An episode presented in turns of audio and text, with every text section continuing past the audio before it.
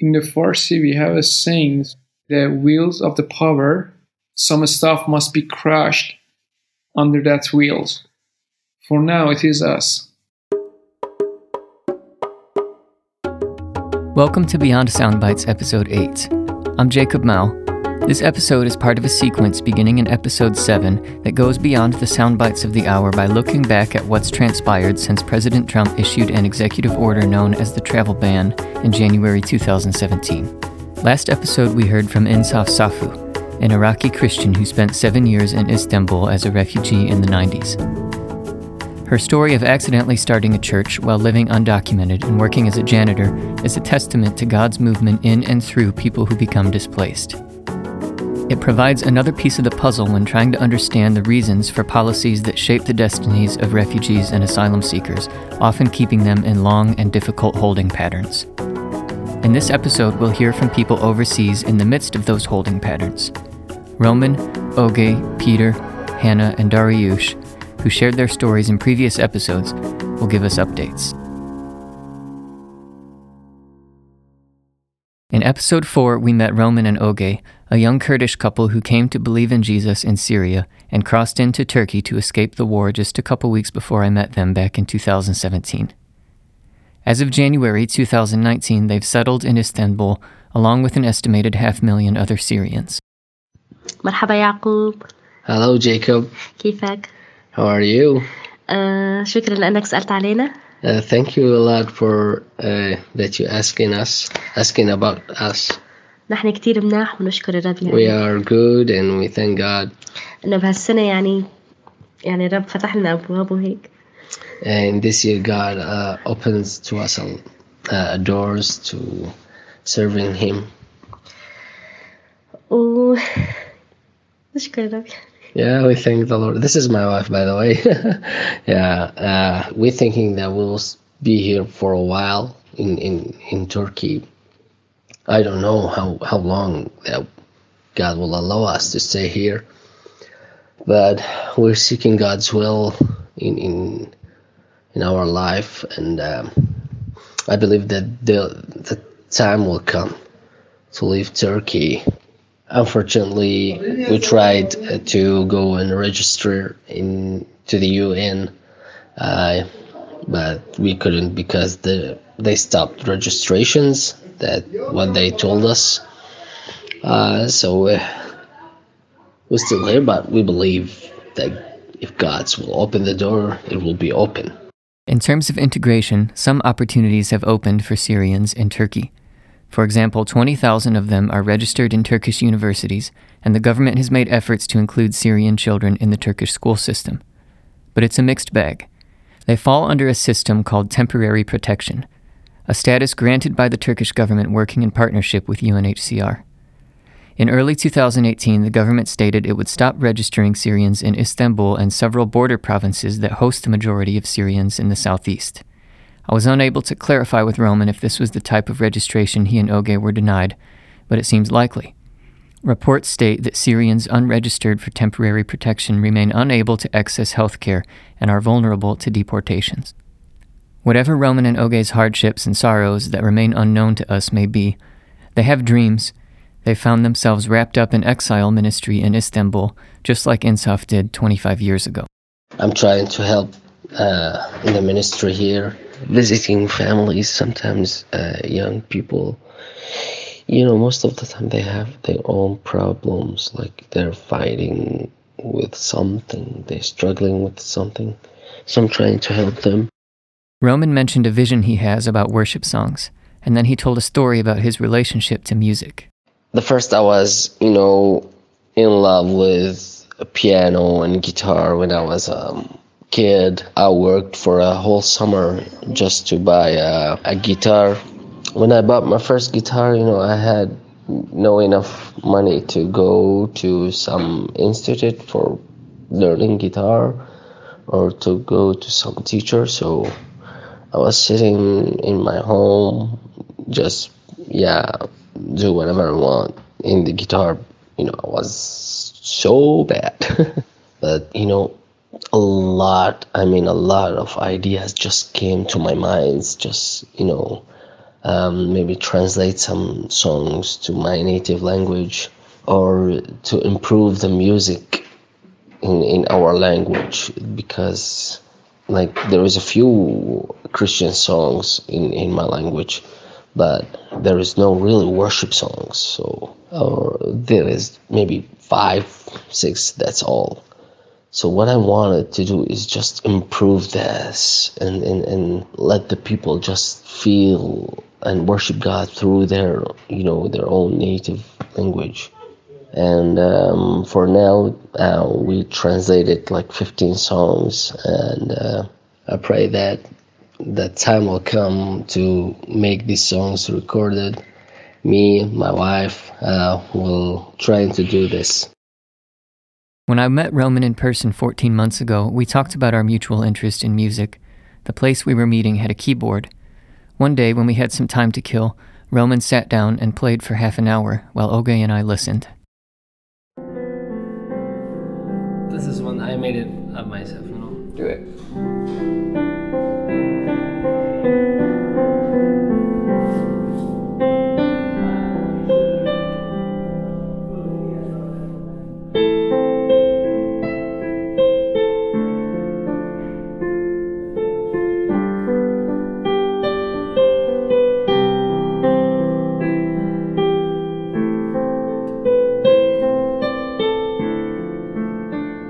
Roman shared something else that day, just after they told me their dramatic story of crossing the border from Syria into Turkey. It's an apt reflection for all of us as we consider the challenges of displacement and the purposes of God. Uh, I consider myself as a as a passenger or as a travel in, through the earth to the real home, which is kingdom of God. There is my home.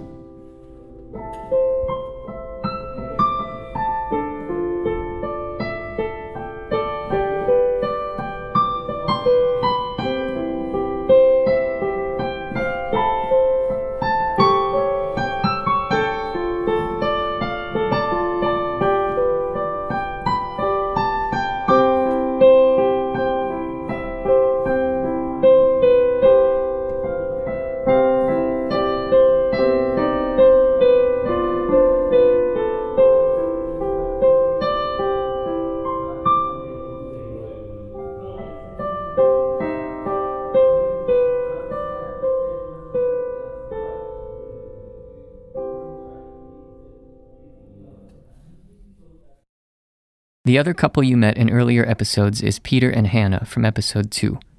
Peter came to believe in Jesus during university in Tehran. He left that country for Turkey under religious persecution as a refugee. In early 2016, he met Hannah, an American woman who was living in Turkey. A few months after their engagement, Peter's resettlement process to the U.S. got derailed by the travel ban. They married in May of 2017 in Turkey. When we met in October of that year, they were living in a furnished studio apartment, trying to maintain hope that Peter's process would move forward and they could come together to the U.S. soon. They Skyped me from Turkey in early January 2019. I think for most of our time here in Turkey, we had this short term mindset of always thinking two or three months in advance, like, oh, in three months we'll be in the US or we'll be we'll be on our way to the US. Um, and I I think we just came to this point probably around the same time that as long as our like the US's current president is in office, we there's a chance that we'll be here in Turkey. And we kind of just yeah, came to that mindset at the same time, like this we're gonna be here probably for a lot longer than we think. And so we might as well put some roots down a little bit. In November of 2018, they moved into a bigger apartment where they could settle in more and Peter's mother moved from a neighboring town just down the street from them. It was kind of sad and happy at the same time.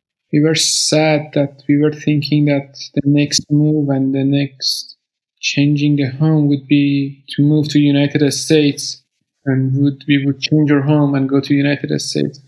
Happy that we feel kind of a homey place. We got a bigger spot, bigger place that we can live on, and we have two bedrooms, kitchen, comparing to our previous studio that we had, yeah, the kitchen was in the living room at the stadium. I don't know. The back, the shower room was in the living room. It was kind of a weird place. Everything was inside each other. So part of this new season that we came into, I think something we had to ask ourselves was how can we find purpose in our lives here? Hannah teaches part time for the kids of the families on their team. Peter joined a gym, started exercising regularly, and takes online theology classes. He still helps with the team's ministry as they build relationships with other communities of displaced people in the area. Yeah, for Christmas, yeah, we had a lot of projects, some gift card distribution, set up a Christmas party for Iraqi Christian background community, and have coal distribution for Syrian people. Yeah, it was really crazy and busy, but overwhelming that what will happen to all these of refugees, what is going to happen. It seems like he's made the mental adjustment to a long term mindset, but he still has his dark hours. For example, sometimes when I go to bed and I cannot sleep at nights, mm.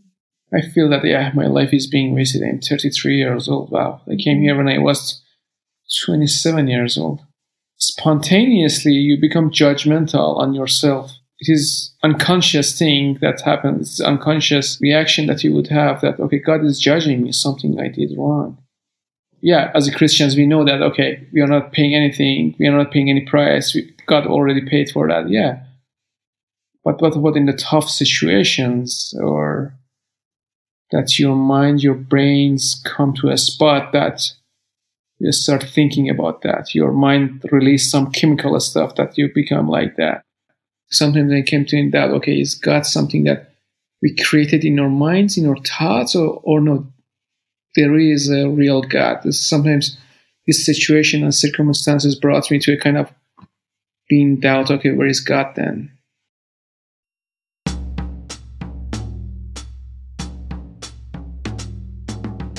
And what about the broader situation for non Syrians displaced in Turkey?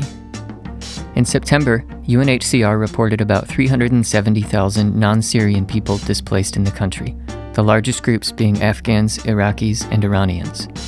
Until recently, these groups were able to apply for international protection with UNHCR in Turkey and thus access the remote possibility of formal resettlement. But that spark of hope wanes as UNHCR hands more control of the registration process to the Turkish government with the goal of establishing a stronger national asylum system. There was an increase of Afghan people crossing into Turkey via Iran at the beginning of 2018, and according to officials in Kabul, a corresponding increase in deportations from Turkey back to Afghanistan. Peter's updates on his own life spilled over into stories about other refugees from these communities. For example, when I was with him, we visited a group of about 50 Afghan people in a town near to his. They were in process to resettle to Brazil. There was a sense of hope among them, but 14 months later, Peter told me, they still haven't left. The recent election of Jair Bolsonaro in Brazil, nicknamed by some the Trump of the tropics, was devastating for them. One man in the group got tired of waiting over the summer. He attempted to leave Turkey for Greece with his family by way of smugglers. So actually, he lost his mom in summer too. His mom drowned in the water. They were trying to go illegally from Turkey to Greece, and he lost his mom. His mom drowned. Uh, his two, one nephew and one niece drowned too, and his brother's family totally broken. But now they are in Turkey. They deported them to Turkey, and they are totally broken and desperate too. Another friend of Peter's recently came under scrutiny for running a house church of Farsi speakers. Every Sunday, the police pops up at his church. He's, they're watching him badly, and he's super scared because he's a refugee. He might get a deportation letter. Overall, Peter conveyed a sense of increasing pressure from all directions. Hundreds of thousands of the people who came to Turkey in the last few years expected it to be a short term stay on their way to somewhere else. Instead, they got bottlenecked in his view, the U.S. travel ban is only one more route among dozens that have been closing shut ever since the 2016 deal Turkey signed with the EU, an arrangement designed to stem the flow of asylum seekers into Europe in exchange for aid money. But in Peter's view, the travel ban and all it stands for also sets a trend for the global community.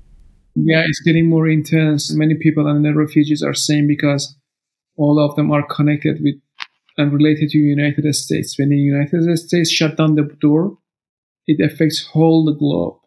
It is just way of coming to Turkey, and there is no way out out of the Turkey because yeah, the U.S. is closed right now. Okay, the Canada and Australia will look at the United States. The European country look at U.S. and Turkey has no more choice. What should what can they do? They have to be intense and they have to be really hard on refugees too. In the Farsi, we have a saying: the wheels of the power. Some stuff must be crushed under that wheels. For now, it is us. Think of refugee resettlement as a tiny release valve. It will only ever help a small percentage of displaced people, but nonetheless, for that small percentage, it's a vital pathway out of prolonged high pressure environments. Since 2014, Turkey has amassed the largest displaced population of any country, close to 4 million people.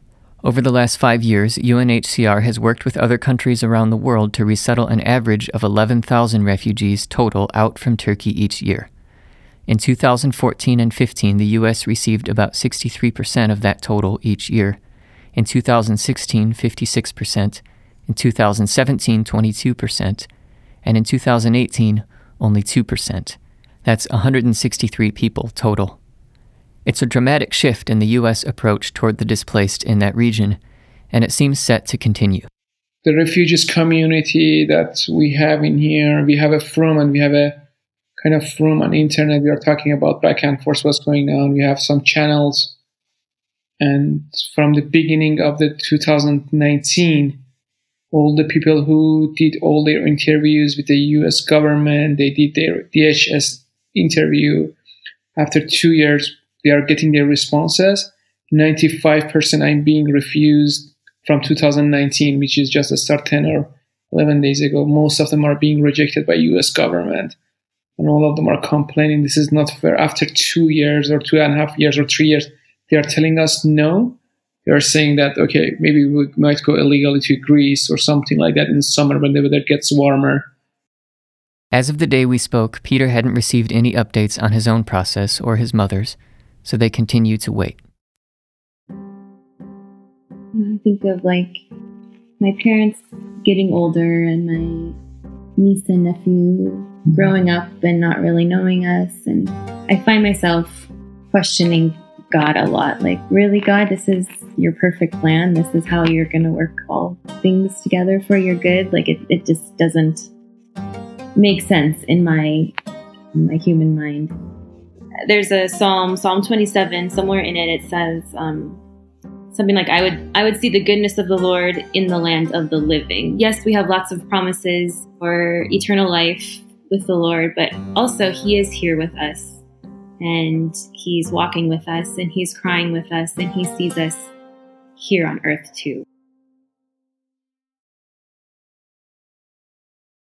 In episode 3, you met Dariush, his father left Afghanistan for Iran as a refugee during the Soviet Afghan War.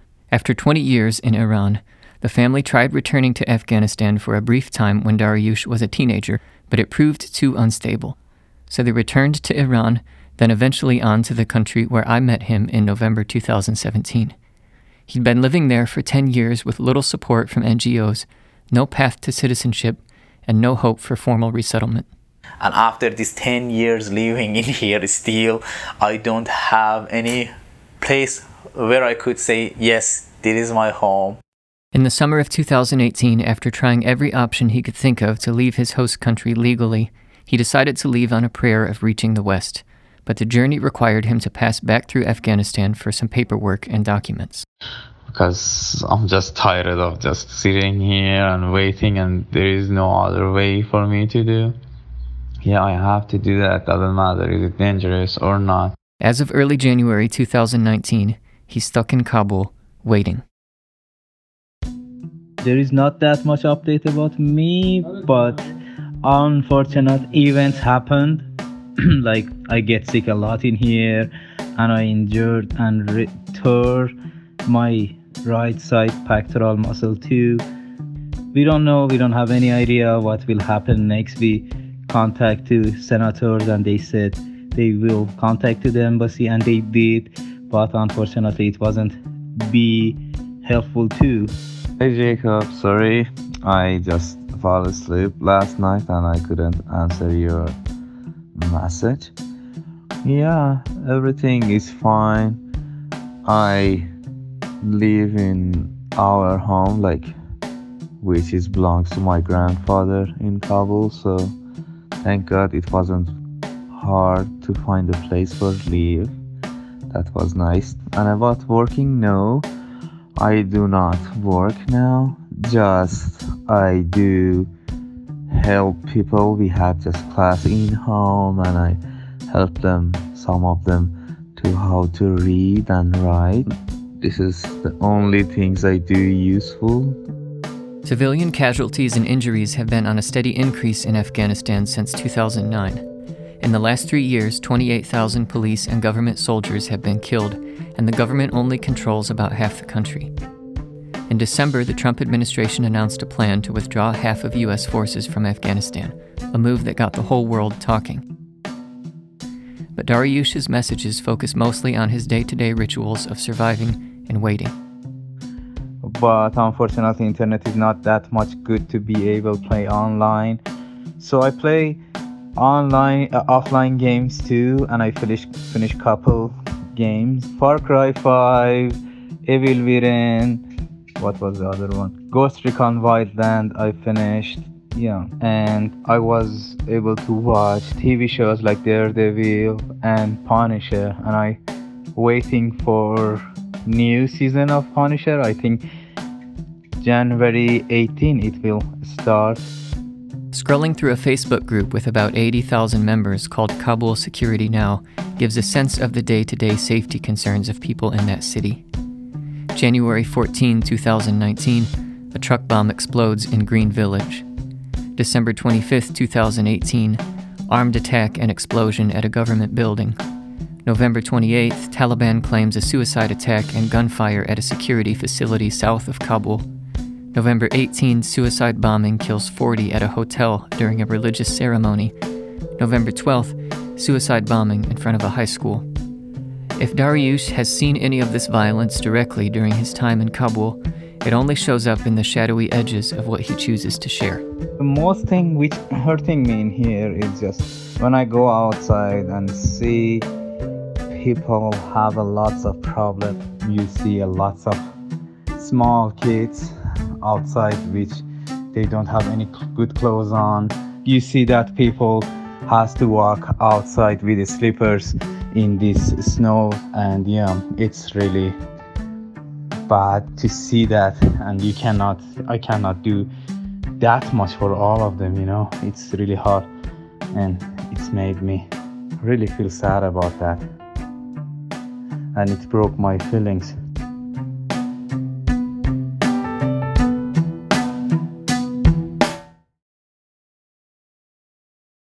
The Afghan diaspora numbers in the millions and is spread across at least 70 countries. For those who find their way to Turkey or to Western countries, another set of challenges waits. Dariush sent me a link to an Afghan rap artist writing from Europe who goes by the name Shayan Aryan.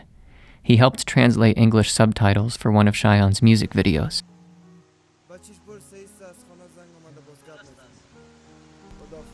The track's called Heart to Heart. دمی چرت بودم که چی رقم میشه پیسه دار شد بر پدرم مادرم کمک حال شد. دمی چرت بودم که بر ما تماس آمد. تلفون بالا کدوم صدا مادر آمد. سلام بچم زنگ زده محوال تا بگیرم. صدا گرفته مادر جان. برایت بمیرم. خدا نکنه بچه. نور چشمانه. من و پدر پیرت غیر تو کسی را نداریم. بچم کارو بار In the video, a young Afghan man searches for under the table work in Europe. His mom calls from home asking him to send money because his father was injured in a bombing. But he's too ashamed to tell her he's homeless and can't find a job. In the end, a police officer wakes the man from sleep, handcuffs him, and leads him into a police station.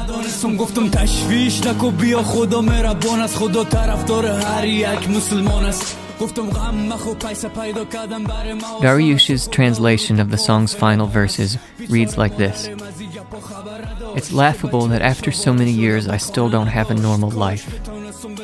It's laughable that after so many years I still don't have a right to stay. Afghan means suffering, always being a refugee. It means your home burned in breeze in Koshan. Afghan means you don't have help from your own embassy. Afghan means no one sits by your deathbed. Maybe one day will come when I can laugh at my yesterdays. Maybe one day will come when we reach all our goals. Maybe one day will come when everyone can rest in peace. Maybe that moment will be when I sleep forever and everything is over. خدا جان چی بوده تا به حال گناه من من که همیشه بوده در دلم خدای من like Roman's piano song, Shayan's lament reminds us that it takes more than facts or even stories for people who have never been displaced to listen with empathy to those who have. Sometimes we have to feel it in melodies and beats and rhymes. افغان یعنی فغان یعنی تیتو پاشان. یعنی سوخت تبریز و افغان یعنی حتی جایی نداره در سفارتش یعنی مرد ولی کسی نیامده یادتش نال مرا دیدی نکن نصیحت همین را یاد گرفتم من از این طبیعت. خود اثر طریقی بکشم از این وضعیت. کل دنیا جنگ هستم بالش غنیمت امید نت نمی حقیقت. شاید روزی برسه که بعد دیروزم کنم خنده شاید روزی برسه که همه رسیدیم به مقصد. شاید روزی برسه که داشته باشم خواب راحت. شاید روز مرگم باشه مانا نه تا زمان ساعت. آشنا بشو کده صدای من. هرچند همراه بودی کده گپای من. In episode 9, we'll move from sending countries and countries of asylum to what has traditionally been the largest receiving country for resettled refugees, the United States. We'll dig deeper into some policy questions from a U.S. perspective, and we'll stop in at the Refugee Highway Partnership North America's annual roundtable held last October in Chicago.